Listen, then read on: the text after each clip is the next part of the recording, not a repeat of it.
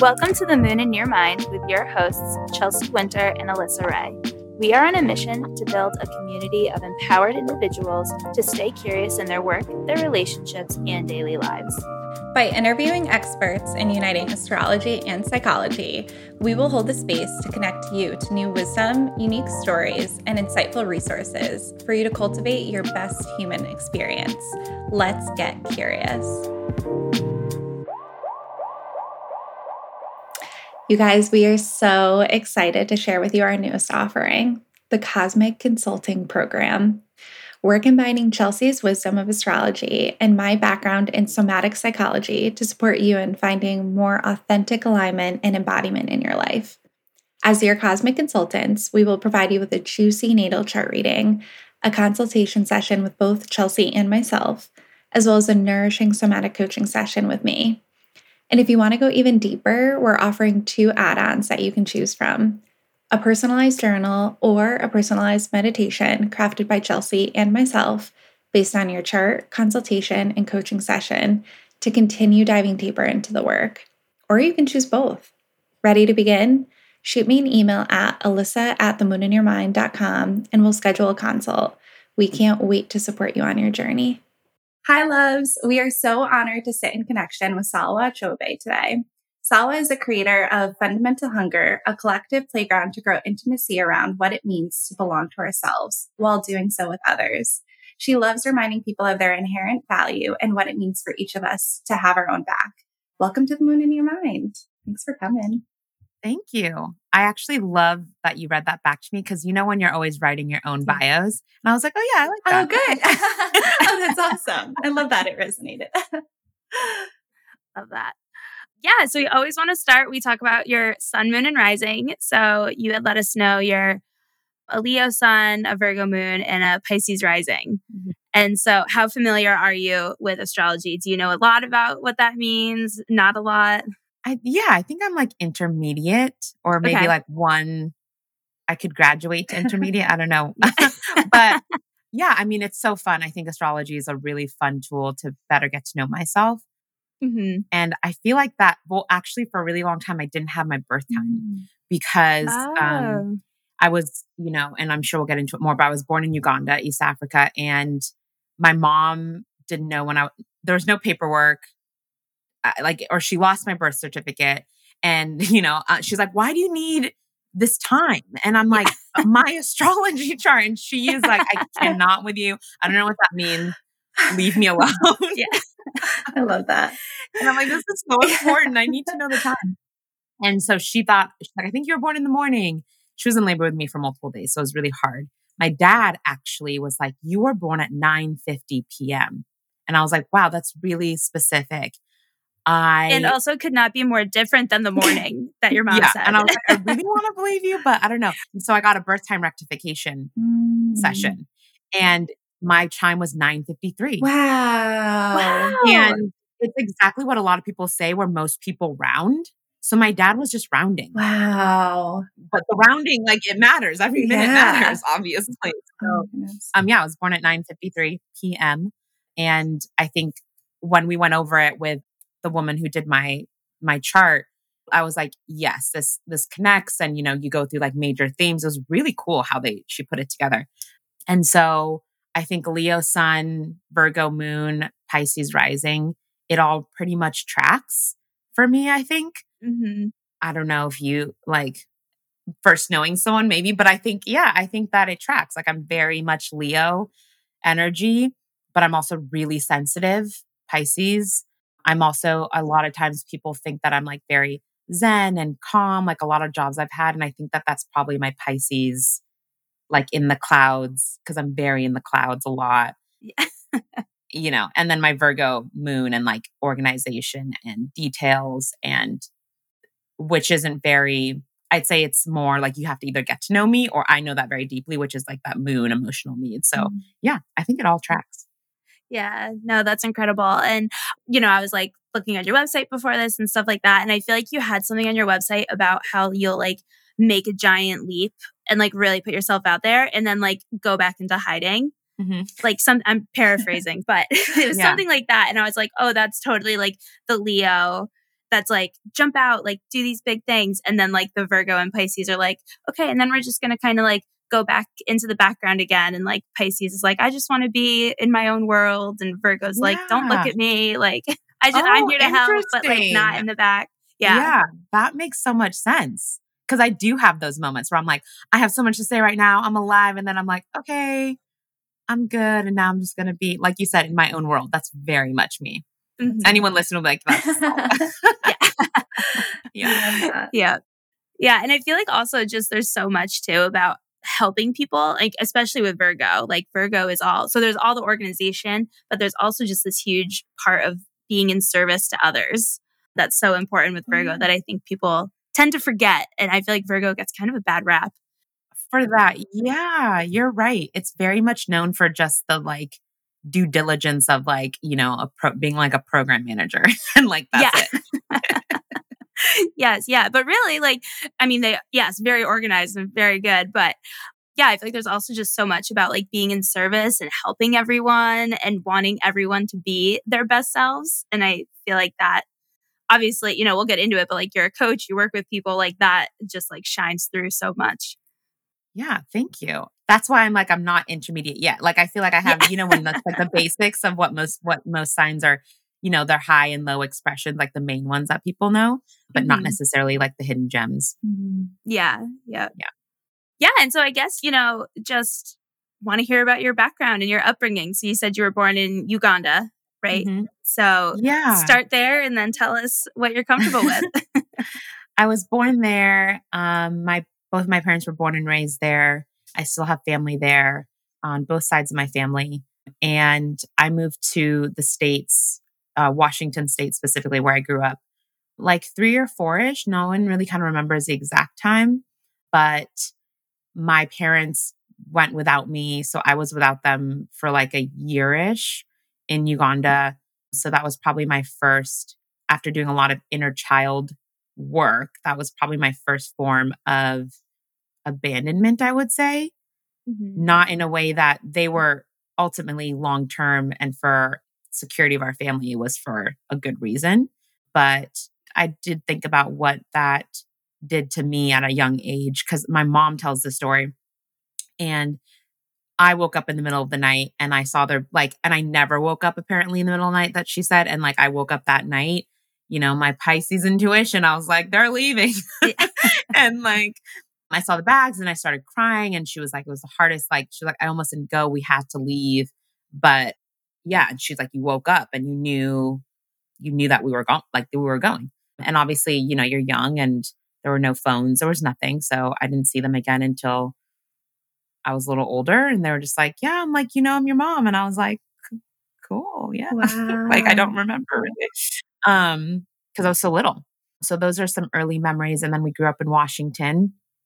And then I lived in LA for seven years. And then I finally moved to New York, where I always wanted to be in 2018 of December. And I've been here ever since. Wow. That's awesome. So, what was it like for you, from what you could remember, moving from Uganda to Washington State? And then, even like, I, I forget, you just said it, but how long were you in Washington State for before you moved to LA? And those are two very different mm-hmm. places, mm-hmm. as well as New York, right? So, even yeah. everywhere. I always wanted to leave Washington. I always wanted to leave Seattle. I was like, this place sucks. I want to go. There's more to life. Truly. I like, and I grew up in the suburbs of it. And it was just always like in my heart, I was always like, I want to go somewhere else. Mm. And I think that's something I've known for from a very young age as I wanted to wander and like do bigger, more things and be around more people and places and learn more. And I, I don't really remember moving so much because I was so little. You know, I ha- have stories from my parents telling me how, because I didn't speak English when I got here.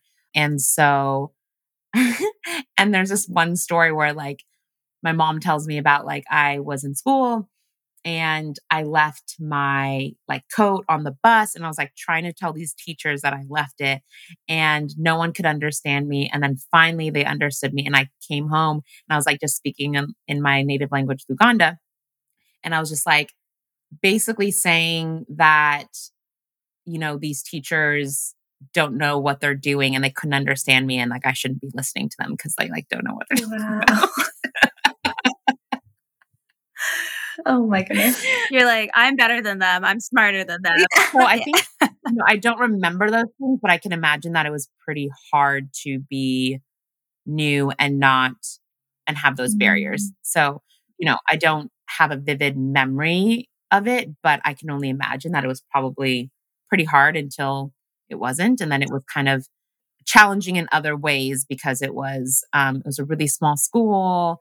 I was like the only black kid in my entire mm. grade. It, you know, so it came with a lot of different forms of feeling othered.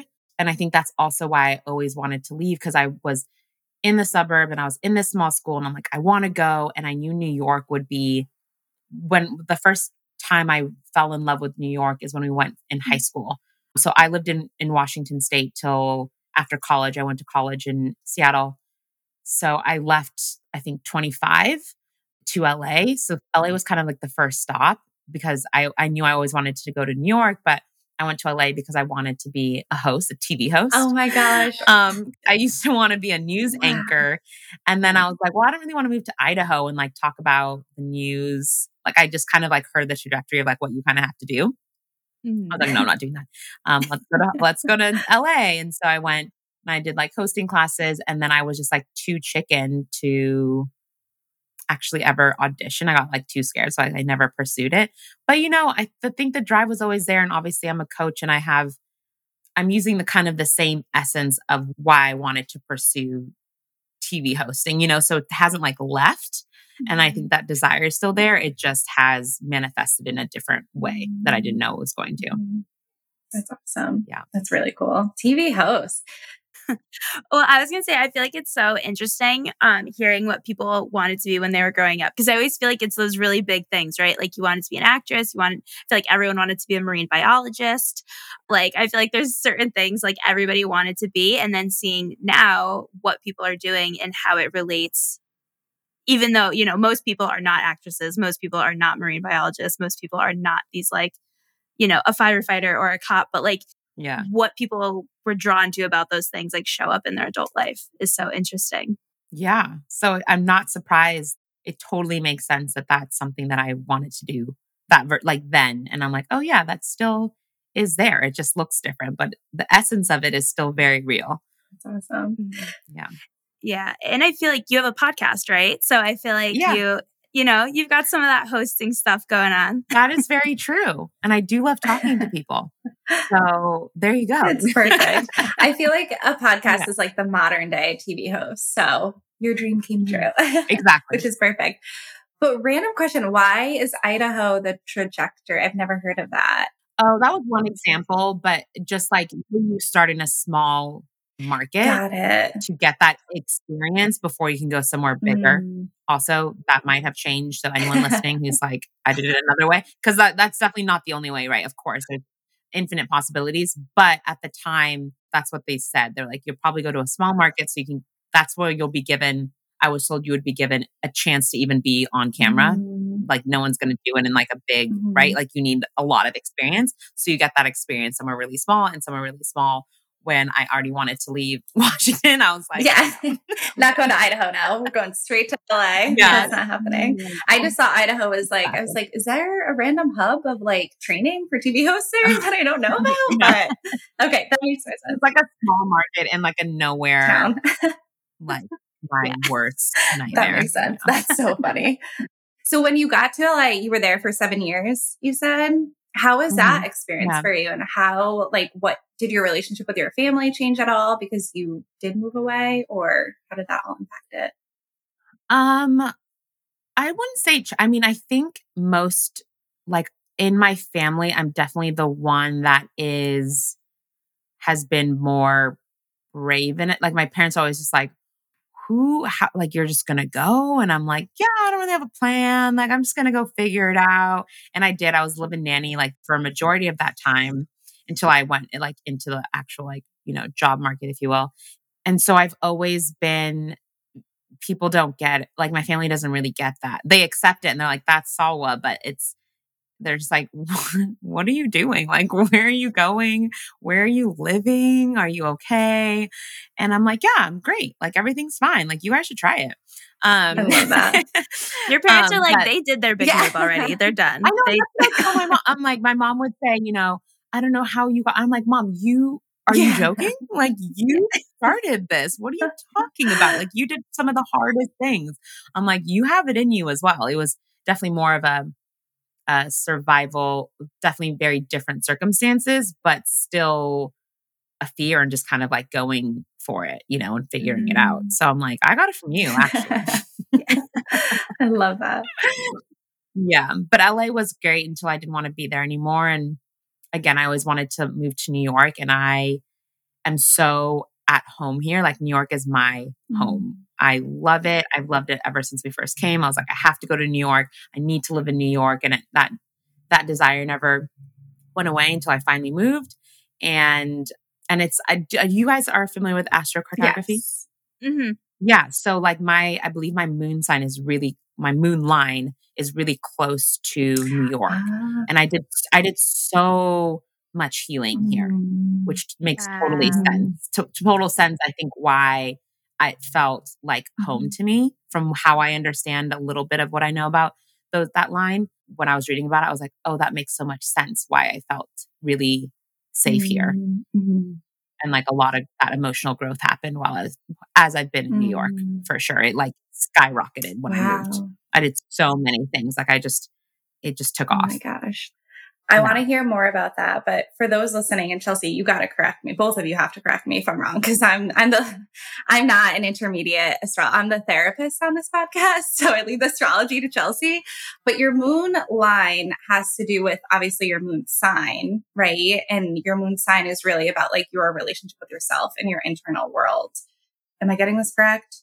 Yeah and so i think your moon line is kind of like everything Salwa was just saying is it's where your like inner growth mm-hmm. will be and so all the different lines represent different things and i'm not an expert on astrocartography either but yeah that's my understanding of the moon line cool. very cool so tell us as much as you're comfortable obviously but what did that growth mm-hmm. look like what did that healing look like what are the tools and, and things that you picked up on yeah, I mean, it definitely started when I was still in LA, but then when I moved, because I think it started in LA, but then I moved a year later and then it really it went like rocket speed. And looking back, I'm like, wow, I did a I did a lot of stuff. And I still do, but at the time I didn't I, you know, when you're so in it, I didn't mm-hmm. realize how brave I was being. I think I did, but looking back, I was like, oh wow, awesome. yeah, I did a lot.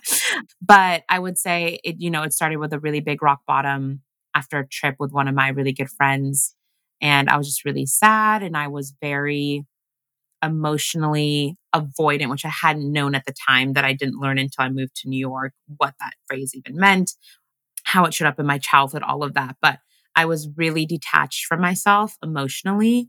And that rock bottom, I was just like, something has to change. And I basically just declared that I was ready to be shown how to make those changes. And, you know, when you're ready and you kind of boldly declare it and you stand behind something, I think you get the answers and you don't only get them because I think we get answers very constantly, but you're able to see them.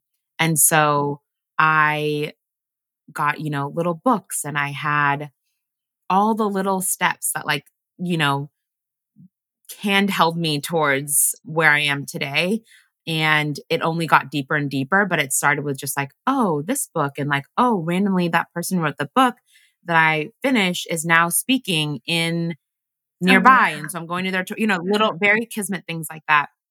Finding new podcasts and exploring that and being open and very curious and so that was all really just kind of like a self study of like what am i learning? Why am i so detached from myself? What's like the shame i'm holding on to you know, why do I feel like I can't let people in romantically or friends? And just like really diving into that with literature and podcasts and other people who just knew what they were talking about.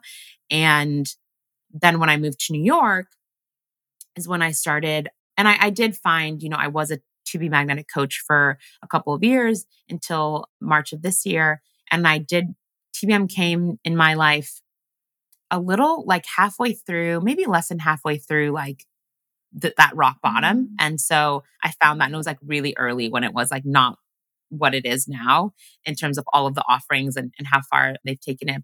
And then when I moved to New York, I got deeper into that. And then I was doing like EMDR therapy mm-hmm. and I was doing just like a lot of like shadow and inner child stuff and facing a lot of things and facing a lot of people.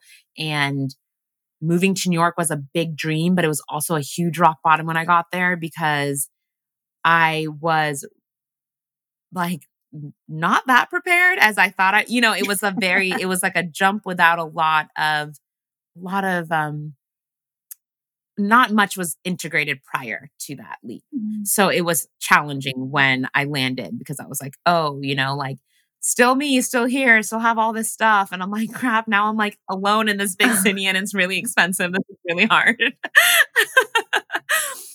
and so it was a big learning curve. And I think that that also propelled me to face a lot of shame and like hurt and like and be really vulnerable with where I was and with people in my life and just like really putting myself out there asking for help meeting new people and and I think that that's why the trajectory of my healing in New York specifically happened so big because I was so out of my comfort zone. I, I was in it but I was so I was not as well and I I had to really not just kind of okay, I'm applying for jobs and all these things. I'm like, you have to, there's like some fundamental shifts to how you relate to yourself that you need to put in the work.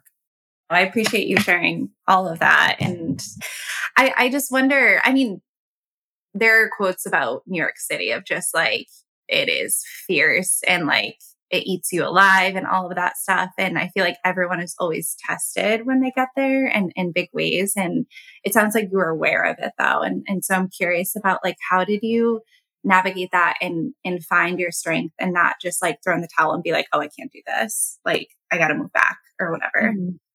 Oh yeah. Well, and I think that that is really true, right? New York can eat you alive and it really can. But that's not my experience mm-hmm. with New York. I wouldn't say let's eat me alive. I say that it's really broken me open. Mm. I've never felt swallowed in a way that I was drowning or suffocating. I mean, there are times, right? You're New York City, everything is way more confronting, whether it is just because it's raining outside or the train, like everything is just more confronting, right? Whether you're just going to try and get your groceries, whether you're everything is just a, is, is harder in a way, or you're confronted with it in a different way. You're not like, you know, in LA, like everyone's still pissed off. They're just in a car. Like New York, we can be angry, but like we're all walking and we're all trying to get on the train. It's a very different experience. So you're going to run into people experiencing more things and emotions throughout the day because we are all side by side, mm-hmm. you know, like, so it's different. So I wouldn't say that, you know, I, I think New York gets a, a lot of a lot of hate and whatever and shade. And that's totally fine because honestly, like one thing I'm going to say is someone who lives in New York and wants to be here, like anyone who has anything bad to say about it, I'm like, I really could care less. Like, great, don't come. Yeah. Like, there's plenty of people. Like, I do not care about your opinion I about New. York. Yeah. I just don't. I'm like, I'm like, I don't know. I'm like, okay. Mm-hmm. Yeah. Like, I don't care. I live here because I want to live here. So, anyways, that's a, another tangent. So, I would say that it broke me open. I think you can easily get swept away because it is very fast, fast paced. It's, I had very demanding jobs when I moved here that burnt me out like to the mm. ground, very burnt out. But I wouldn't solely blame that on New York. I would also I take accountability in the fact that that is how I operated with career no matter where mm. I was. Mm. So like was it maybe more confronting in New York? Yes. Was it because it was New York? No, I wouldn't say that that's the only mm. reason. And so now, you know, I've had jobs and like I work for myself now and it's not that same level, that same energy. And I also moved here in my 30s, which is different than like if I moved in my 20s. Like I'm I'm, you know, it's a different decade of your life. So it's I'm making different choices. I'm wanting different things. I'm less flailing, you know, like I was, but not the same way I was when I was 25. So like those 20s and mid 20s, I lived in LA. So moving to New York also not being, you know, like 22 is going to be different than someone who's moving when they're like, you know, 31, mm-hmm. which is, I think, how old I was. Um, I'm forgetting your question now. you provided a lot of clarity and, and I don't even know what my question was. I think like how did you find the strength to like keep going and not just like throw in the oh, towel? Oh, right. Yeah. Yeah. I mean, I knew I wanted to be here and like I think you need to give new places a chance. Like a year goes by so quickly. Mm-hmm. I don't even think like when people say you have to live there for at least a year, I don't think that's enough. Like a year, like you're, fi- I feel like after a year, most places you're finally like, okay, like I'm good. Like I got my bearings. I'm like in a, in a flow. So I think a year goes by so quickly, you know, like I live in a space we moved here almost a year ago. We're like needing to move again for other reasons, but like it took you know, I'm like, I feel like I just moved in here, but it's almost been a year. You know what I'm saying? So it's like, I think I knew I needed to give myself time. And I knew that everything that was happening was for a reason. And I wasn't going to just, giving up wasn't an option. I think I always knew like the worst that can happen is you can go home. I'm like, but you hate Seattle. So you know you're not going to do that. Um, and so, and I wanted to be here. Like my heart wanted to be here. I was just going through something really hard and the transition was hard but it wasn't because I didn't want to be here. And I think that that's that was the difference that led me to not give up. And after a few months, like things got better and I was interviewing more and I'm like, okay, I have this new job that I want to be at. And I'm like, I'm more integrated in the city. And then like after a year, I got my own place. I moved into Soho. Like things started happening faster than like it it all started to neutralize and settle. And so I just I wanted to know what it would be like if I didn't give up mm. on myself. And I think that that's really important. I love that. You're making me want to move to New York. I'm like, because it, it sounds like you said, it's very confronting. It's a mirror. It's a work that you need to do. And it kind of catalyzes that a little bit. I don't even know if that's a word, but mm. I think how you express that and explain that is so beautiful. And it just, I think it can be applied to anywhere and in, in any facet in any place, right? Is like if you just continue to yeah. allow it to crack you open and move through that journey, it, it actually turns out way better than you probably imagine it to be, which is really cool. Yeah. And I don't want to live here anymore eventually, then like we go somewhere mm-hmm. else. Yeah. You know, like, and that's yeah. okay. Like people live here a long time and leave. My partner's been here for like 13 years. Yeah. So bless his heart. when we met, I was like, listen, I'm not moving, just so you know. I just got here. So like if you plan on leaving, like See ya. speak now or forever hold your peace. That's awesome. That's so funny. Now, where is he from originally? Um, he grew up in a couple places. Like he was born in Texas, mm-hmm. but grew up like spent a lot of time in Maryland, like DC suburbs and Park City as well. Mm-hmm. But his family, his parents retired in Park City, Utah. Oh, got it. Okay. So he went to high school there. Got it. You guys, yeah, both of you. That's awesome. So New York or bust yeah. for you two for a while. yes, absolutely. We love it. We love our friends here. And yeah, where I am is very important to me. Um, location is very important. How I feel when I come home, how I feel in my neighborhood, how I feel in it. My home is not just like the the walls that are in like it is all of my mm-hmm. surroundings and like what's available to me, what I have access to. So New York being my home. I live in Brooklyn now. Brooklyn being my home. Some of my favorite parts. I'm like, my home is huge in my head. I'm like, it's huge, right? Um, because you don't go to New York to have a lot of space. Mm. So you gotta right? you gotta leave and branch out. Yeah, exactly. That's awesome. So tell us about too, kind of transitioning to work for yourself. Like, do you work from your home in your space, or do you have like a WeWorks or office area? Like, how was the whole transition to working for yourself and being your own boss and all that kind of stuff?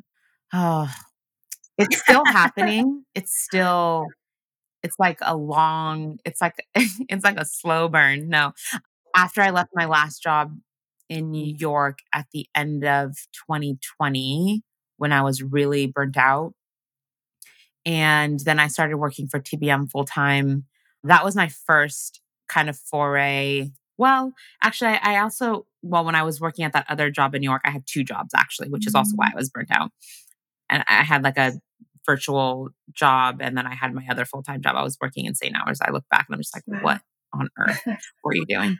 Um, but I working like freelancing with T- or being my own contractor with TBM was my first time. And I would say that I had no idea really what I was in for. I like, I think I knew and I was like, oh, it's going to be totally fine. But I think it was some rude awakenings around what that really meant to always go from having a job and a paycheck and kind of knowing to not knowing and having that ebb and flow and fluctuate and the responsibility you have to like earn your lip like you know i'm like okay i have to market i have to do this i have to do that like i have to step up because this like my income and my security is also reliant on how much i'm showing up not just how much i'm not how i'm working for a company not how i'm hiding behind a brand but like what i like salwa myself has to step up. I have to go online i have to do all these mm-hmm. things and that was really hard because I was like, oh shoot, like I have to be that host that was I like was too scared to audition for, basically. Right. And I'm like, oh no, like I know I was gonna do this, but I actually have to go on camera and I have to answer people's questions off like with no preparation. And I, you know, there's all these things, and I didn't realize how scared and hard that was. I was like, oh my gosh. And that took that was a big learning curve for me to get out of my head, to be able to be witnessed and to be seen, to see myself, to be comfortable giving advice and like am I what am I talking about? What am I you know, it was so hard. It was so hard. I was scared most of the time in the beginning, obviously, and I would cry after like live events because I was like, I did so terrible and like I don't know what I said. I didn't make any sense. And, you know, all it was just it was a ride. and I don't think you would have necessarily known that. And, you know, maybe that's my Leo, maybe that's my natural, whatever. But I was petrified mm. often and I was really scared to get it wrong. I was really scared to sound like an idiot. I was really scared to I was yeah, I was just I was just scared.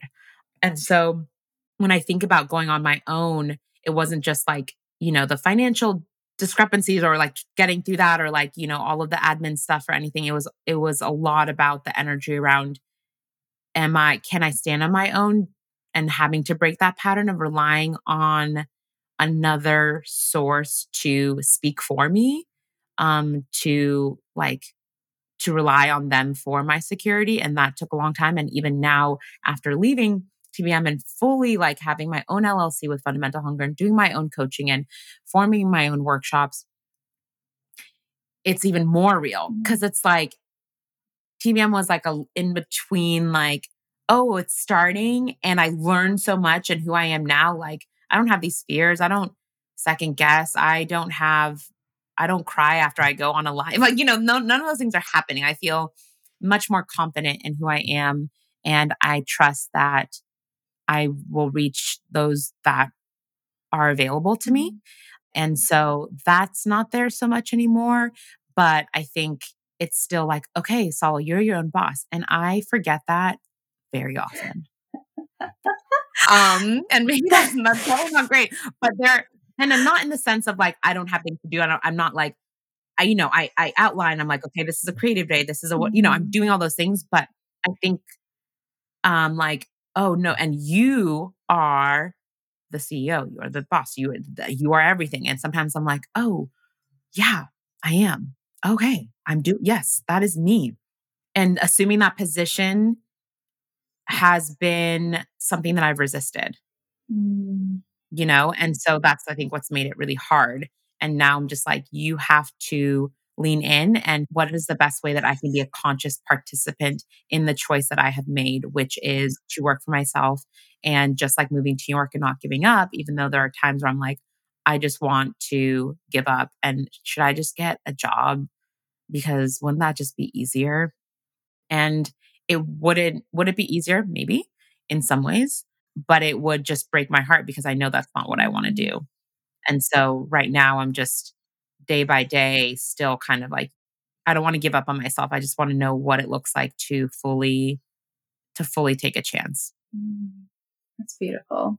Thank you for sharing all that and i think Mm-hmm. I would have never known that about you because I've heard you on other podcasts and I've seen you show up in the TBM community. And so when you started saying that, I was like, no, like there's no way that she like had those fears and and the confidence issues, right? But it's just so cool to see that like you've really learned how to take up space in that way and really learned that like your gifts are incredible and like what you offer people and even what you offer yourself deserves to be put in, in the spotlight, right? You deserve to be the TV host or whatever host you are that day, which is awesome. Thank you. So what what work did you do throughout that process to overcome that? Like specifically, how did you learn to step into your power and into your confidence? You know, along with like inner healing type things, I think the one thing that I say and I usually share with people is that you have to practice. And I think we want experience through like learning about it or through not showing up at all. And then one day it's like, okay, now I'm going to just know and I'm just going to come in and everything's going to be good. And it's like, well, no, you just have to practice being scared until that that doesn't stop you anymore. You know mm-hmm. what I mean? Mm-hmm. I just think like I practice all the time. I recorded myself constantly and watched it back, which was so painful at first. I was like, oh my God, this is terrible. Like, what am I doing? What am I saying? what is going on? um, why does your face oh look like that? And, you know, and all of these silly mm-hmm. things that didn't matter that I know now, but you, I had to be comfortable with my voice. And how do I get comfortable if I'm constantly running away from like, oh, I can't listen to that mm. podcast. Oh, I can't listen to that. Like, oh, I'm too scared. It's like, you better listen and notice anything and like yes have um good feedback for yourself that is like is that is encouraging and constructive and also i was like you have to stop being timid of yourself. Mm. this is ridiculous.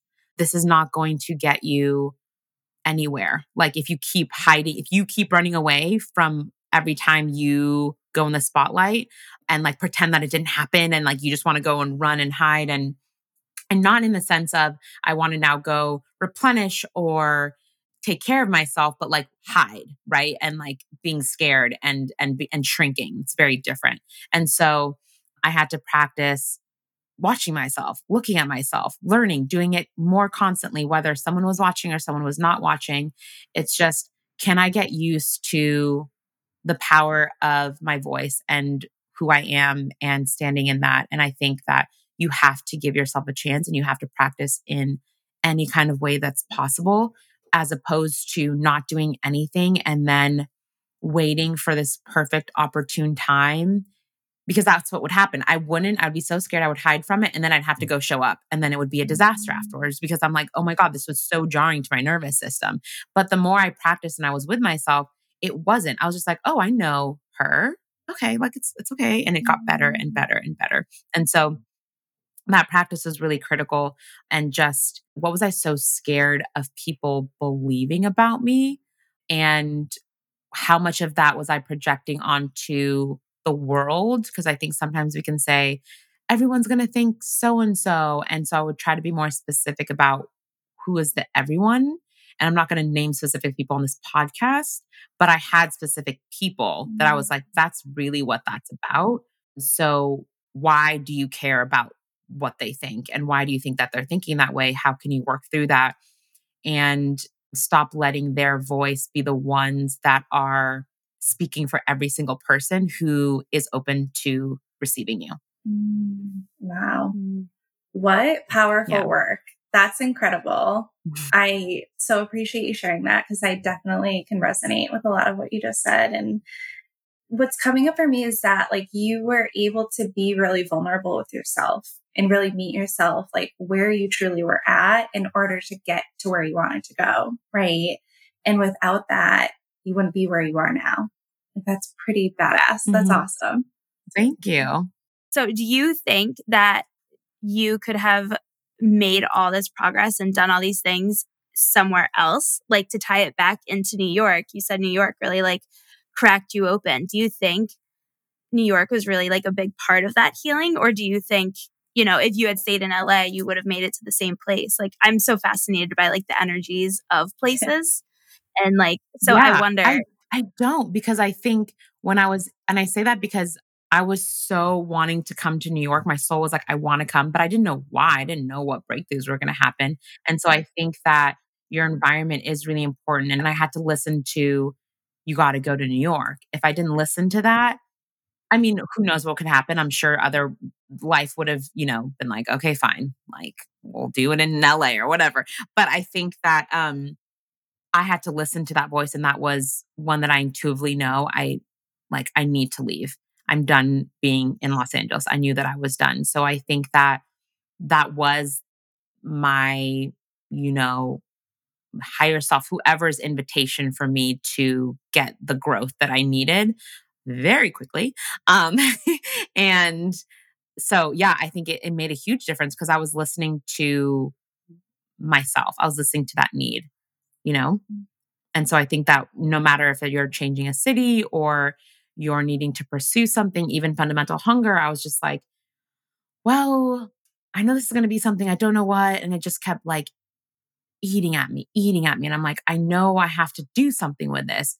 And so those are the things where I'm like, even if it's not at a speed in which I, my ego thinks it needs to be to be successful, I'm like, I can't explain. I'm like, I can't not do this, you know? And that's how I felt about New York. I can't not go. Like, this is not up for debate. It's just more of like how and when, and we're going to have to figure it out.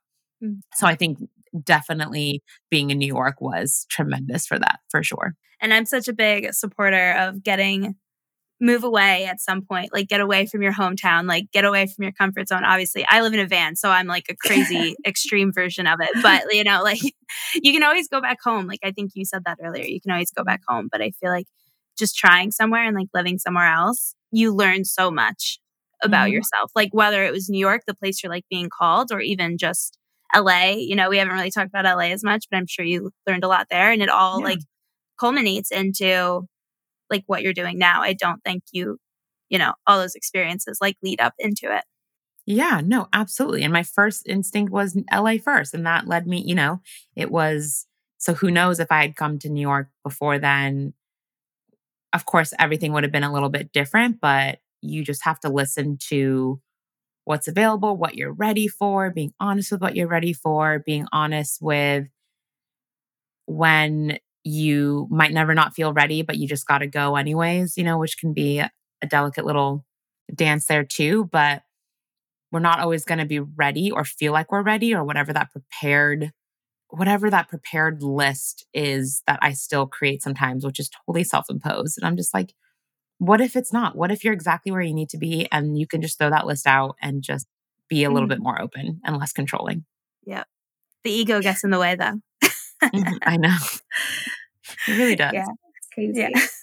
so then I want to hear more about fundamental hunger. You had mentioned it. So let's talk about that. And what is it? You know? Yeah. Uh, fundamental hunger, I, the name actually came to me in 2020 when I was quarantining with my now partner. And I had no idea what it was going to be. I was like, oh, this is a name. This is like, I'm like, I'm going to do something. And, you know, it was like that 2020 moment where like, we're all going to be like different people and be yep. whatever. Yep. All of those, you know, all of those huge moments of just like, I'm going to rebrand my entire life and I'm going to come out, you know. And so I think there was a part of that that was happening a little bit, but at the same time, it was always there. I just didn't know what. And then I slowly, finally, like uh, that other job I left, and then like I had more space for other things. And then I decided that I really wanted to have a platform that talked about what it really means to belong to myself as an individual and how do i how do i do that with other people? Because in my own personal life i was really super hyper independent and very the lone wolf and not wanting to I'd say that I was I had a lot of self false sense of power that I got from feeling like I had to do everything alone as opposed to being safe to let others in but also let myself in and not have this lens that I was handing out to people of how they could see me or how I could see myself. And so I was like, what does it mean to belong to me? And for me, it always comes back to my emotions because I was so cut off from them for so long. And I just wanted a space where I could define that and talk about that with other people, specifically Black women. And and what is like what does that mean for us individually? What does that mean together? And how do we navigate that alone? How do we navigate that together? How do we come home to ourselves? What does that even mean? So that's like the basis of fundamental hunger. And the first iteration was it was um, Zoom interviews because I wanted to interview people. And I was like, well, I don't want to get all the equipment. I think it's going to hold me back. So I did Zoom interviews. And then this year I launched the podcast after I finally made the LLC which is great. And I'm doing solo episodes, which I thought I would hate. And I oh love them. And I'm like, of course I would love them. Why did I think I would hate you? you, uh, you know, like that. solid. You like know yourself. And, and it's so fun. And I think that every time I'm in it and I'm creative and I'm having these ideas, it feels so good and it feels so correct, even though I don't, I wouldn't say I don't know where it's going. I have ideas, but you know, when you're in that, there's like, there's not the tangible external validation of it, which makes you think that you're going in the wrong direction. But I've really come to be like, you have to be patient and you have to just trust that you're exactly where you need to be. And the speed does not equate your value of what you're bringing and what you're doing. So, yeah, that's what fundamental hunger is right now. And I'm doing one on one sessions. And, you know, especially getting all of my experience at TBM, I was ready to do that. But what I really want to do is create a workshop that I'm, you know, working on right now that I'm that I've been dragging my feet on because kind of going back to what we've talked about, which is just what am I doing? Do is this going to be good enough and all this? But it, it really goes back to I just want to do it to prove to myself that I can and that why I want to is true and it's genuine. And I just want to to to know that I that I didn't give up. And one day I'll look back and be like, workshops are so easy. Like, what was I even talking about? Who knows? Right. You know, it's always, it's like, I've never done one. So yeah, I'm scared. It makes sense that I'm scared because I've never done it before. Mm. Right. And so, um, yeah, that's what fundamental hunger is right now. And I, I think belonging is a very big word term and a very individual we all have a very individual relationship to what that means and i think that I love to get to know myself. I love getting to know myself and astrology. Maybe that's my Leo. I just love knowing all the versions of me, what she's up to, what she's been up to, what she wants to do next, how she's feeling. And I just, I think I love it even more now because for so long I wasn't, I didn't put any effort. I didn't prioritize that. I was just like going, everything's fine, everything's good. I never asked, what do I need? How am I feeling? That person made me feel this way. Can I say anything? And so now I'm just like, wow, I I have so much making up to do for like all the years that I didn't, I was so separate from me. Um, and so fundamental hunger too is a place for me. Like, I think when I think of belonging, I'm like, what are the parts of me that I left behind that still need my attention? What are the parts that I'm clinging onto that want to be free and do other things? And I'm holding on to them and they don't, I don't need to grip onto them anymore. And how does that always bring me back to me and how I belong to myself. Mm. And I just want to talk about that all the time with everyone. I love that. talk away, our friend, talk away because we love listening. I think that's great. So I'm curious too for a session with someone, like what does that look like? What, how do you navigate coaching in this space specifically? Yeah. So I really wanted to, like, I found the trend of people that typically came to me because that's always we typically attract the things that we've been through or what mm-hmm. we're most excited to talk about and a lot of people obviously were mostly emotionally avoidant people who came to me because I was as well and so I help a lot of people with their emotional avoidance, how to identify their needs, how to be in that in between of like that identity shift where it's very raw and you're thinking like I want to go here but I'm how do I get there? But I'm also not here and I'm so scared in this in between because it's very vulnerable. And you usually want to take, walk everything back to just be like, never mind, forget it. And so I help people with that. I help people with really embodying and identifying. Like, I think and a lot of clients that I've had that we are so scared to declare what it is that we're asking for and what it is that mm. we're wanting. And I think that it's really sad when we pretend and we all do, I think, and I did along for a long time, a lot of pretending. And I, in my session, I really encourage people to not pretend and be honest. And I let, I've helped so many people finally be like, okay, this is what I, you know, and I'm like, mm. yes, like we got there, even if it took a few times. But like, and some people, you know, depending on where you're at, it's different, but, and it seems so easy, but it isn't. But how do you show up towards something, towards a goal, towards yourself when you're lying about what you're actually wanting? Mm. You have to like first identify and feel safe like that goes back to you not being timid of your own voice to you not being timid of what is it that i want? What who who do i want to be? How do i want to show up? What are the things that i want to say? And i think sometimes we rush to like try and prove it and then it backfires and we get sad. But i think step one and why i love to get to know myself is because my first steps are usually how can i be intimate with this thing with me first? Mm-hmm. And that is still moving forward before i'm like rushing out to prove what is or like yeah this is who i am this is my boundary and it's like okay but like, do you know why? Do you know what this is about? Do you know what you actually need? Like, you know what I'm saying? And I think we can take it a lot slower. And I think that I love to help people build that intimate relationship with themselves. And especially with people who are emotionally avoidant, that's a really scary place to be vulnerable. Mm. And so I really help people feel safe with themselves. Mm. I think that's so important. And it's all very unique and individual. That's awesome. Wow. I need you. I need you in my life every day. That's awesome. I mean, um, so, and it sounds like a, a multi step process, but again, like you said, it's very individualized, right? Because I'm hearing a lot of like clarity building, a lot of connecting with yourself, obviously being true to yourself, identifying what those goals are and being real about it. And I think I never really thought about it that way, but it is so important because we can't just throw ourselves out there and be like, okay, this is what I want all of a sudden. Like, this is what I'm going to do. Right. But being able to find that trust within our being and our relationship with ourselves and then stepping into it. That's incredible.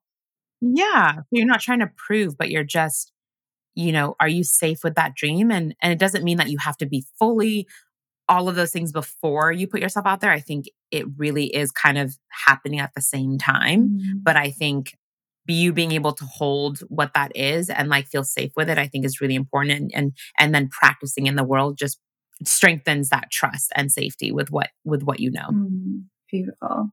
And so how long does the process like how long do you typically work with a client? Is it different for everyone? Do you have like a structure? Yeah, um, it can be it can be a one-on-one, it can be a one time and someone's like I you know, I let people use their discretion on how many times they want to come back. If they want to come back, they can. If it's just like one and they're like, great, that's awesome. Like you'll know there's no like six sessions will get you X, Y, and Z. Mm-hmm. I'm sure there's obviously many modalities that work with very specific sets of time that that work. Um, but for this, it's really just people's intuitive knowing of like, do I need more? Mm. I do definitely in, like encourage people to take time because sometimes I'll have people like, okay, so we're going to see each other weekly. I'm like, well, no, we don't necessarily need to. Yeah and really thinking about that because I think I I want people to have autonomy and just like let's just like try to integrate everything you learned, you know, and like give it 30 days at least to like sink in mm. and then like and then revisit what that might look like. But of course, again, if someone wants to do it a week after, I'm not going to say no, but I'm just encouraging people to to trust that they that they got this too. And so you don't need to immediately have to come back right away. Mm-hmm. It's not like that. Mm-hmm. I love that because that is mirroring what the work that you're doing with is with them, right? Like they're learning to trust in themselves to know when it's time to come back, right? And not necessarily prescribing to them like you need to come back X, Y, and Z. And as a therapist, I feel mm-hmm. like that's what the insurance world does. That's what the therapy world does. It's like weekly sessions for this long. Certain therapies are like you have to do X, Y, and Z, and then you'll be healed. It doesn't work that way for everyone. So I think even mm-hmm. the way that you're structuring your work is is really empowering for people to really genuinely come back to themselves. So it's so cool. It's awesome.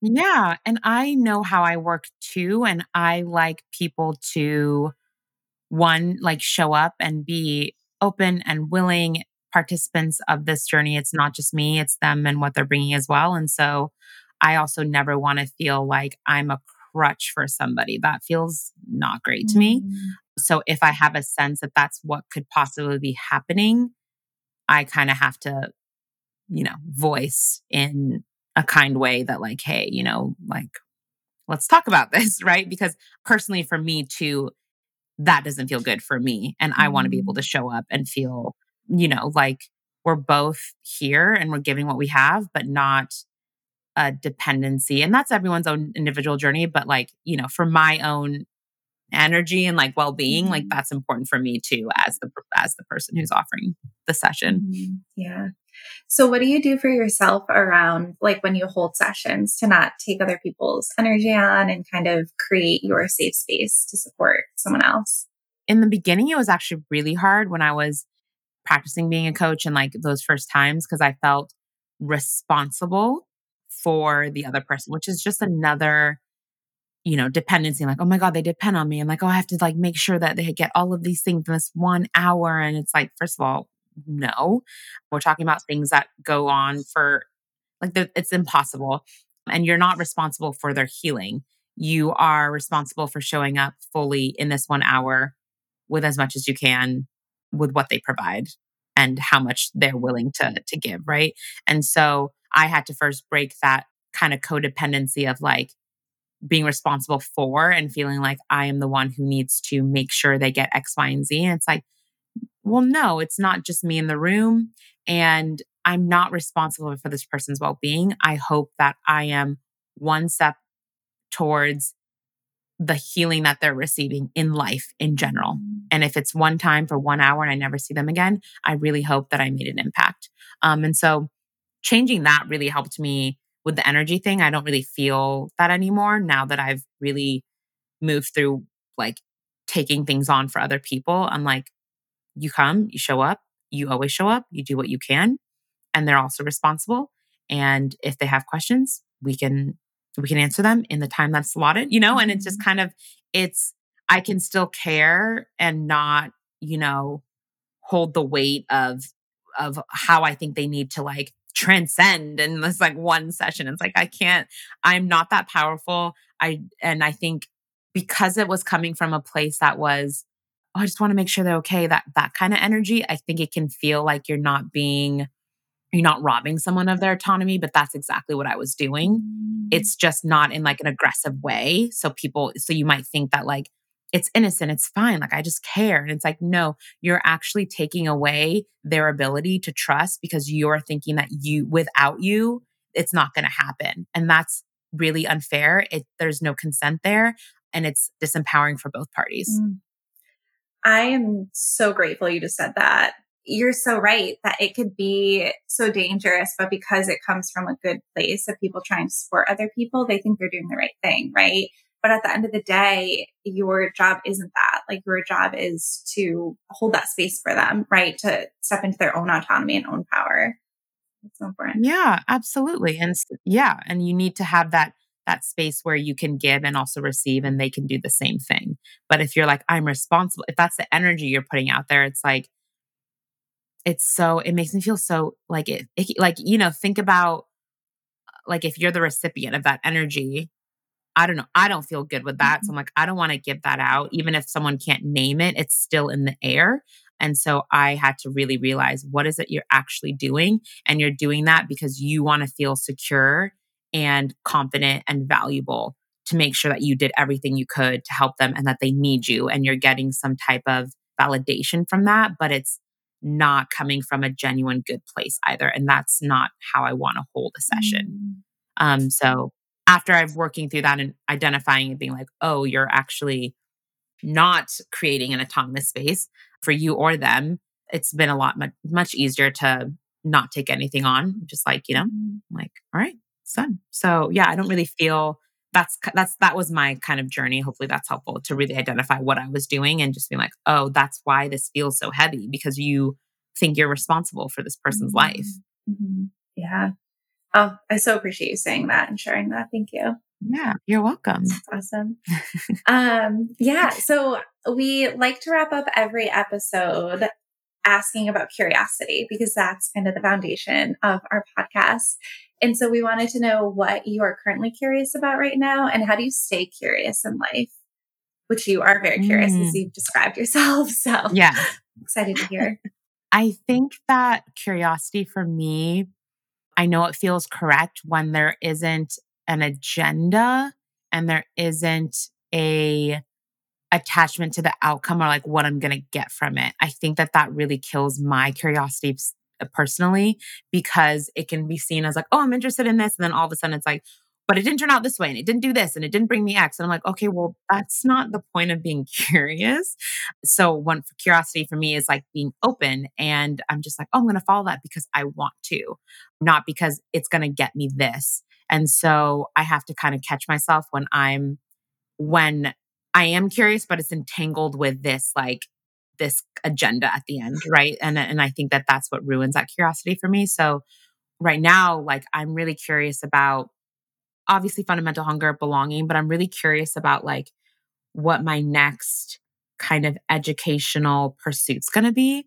I'm really open. I have a lot of all these ideas and then kind of bring it back to my other point. I'm like, okay, well, when do you need to do it? And then that's start, I start getting all these other thoughts. I'm like, you're no longer being curious. You're being, you're being like on a timeline and you think this is going to speed things up. And like, that's not curiosity. Like, and that's not going to really allow me to intuitively hear my yeses and my nos or even see like what's in front of me, right? Because I'm not available because I'm like, eh, this is the outcome or whatever, mm-hmm. or this is when I need to figure it out by.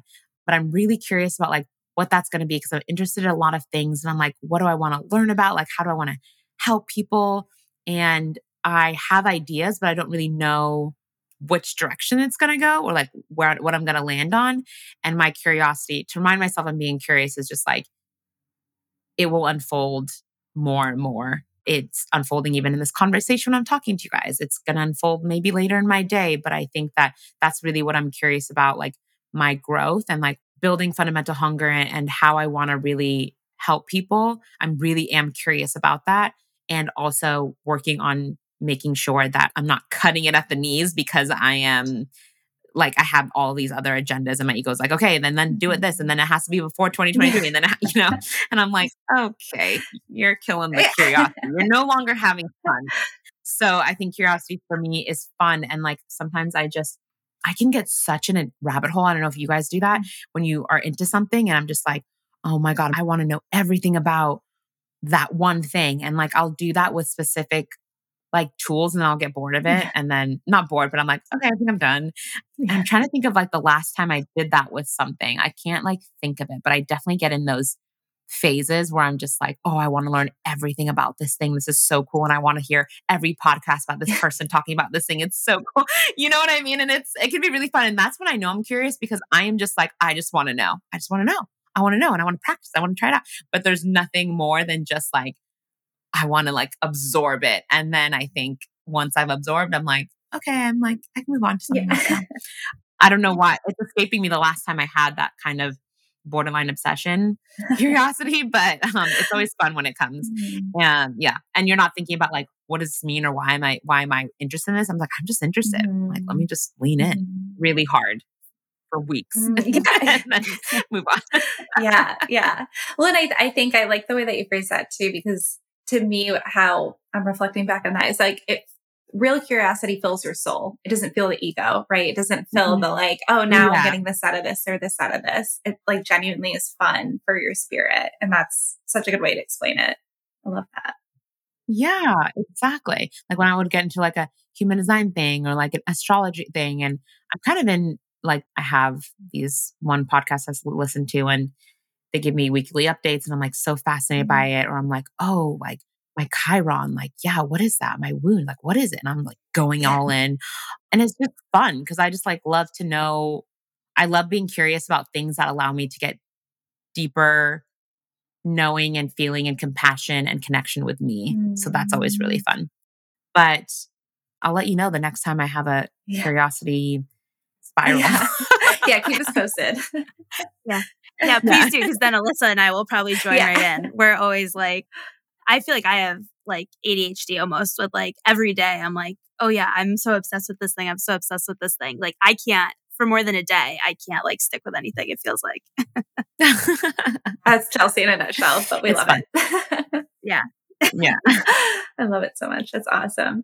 Well, do you have anything else that you want to share with everyone to wrap up? Um, no, I mean, if you want to learn more about fundamental, definitely go on my website, fundamentalhunger.life, and you can find the podcast there. I also have a newsletter that comes out twice a month. I try and get a podcast episode now twice a month. I don't know how people do it weekly. Bless. I don't know. I don't know. I truly am just like, it's a whole, it's, it's wild mm-hmm. that people can do that. And maybe one day I will. But for now, two is good since I'm doing it by myself um, but they're fun. And so you can find me there and then on my Instagram, which I'm sure you guys will put in the show notes. If you want, if you're curious you about go. me and New York and my life, then that's where you can, everyone can follow me. Awesome. Well, thank you so much. This was such a special episode. And we're so excited for everyone to listen. But thank you for your time and your energy. Yeah. We, that's so fun. Thank you. Yeah. Thank you. Thank you. This episode was so fun. Thanks for joining us. Feel free to rate and subscribe. And we love connecting with you all over on Instagram at The Moon and Your Mind. Send us a DM and let us know what you think. Sending love to you all.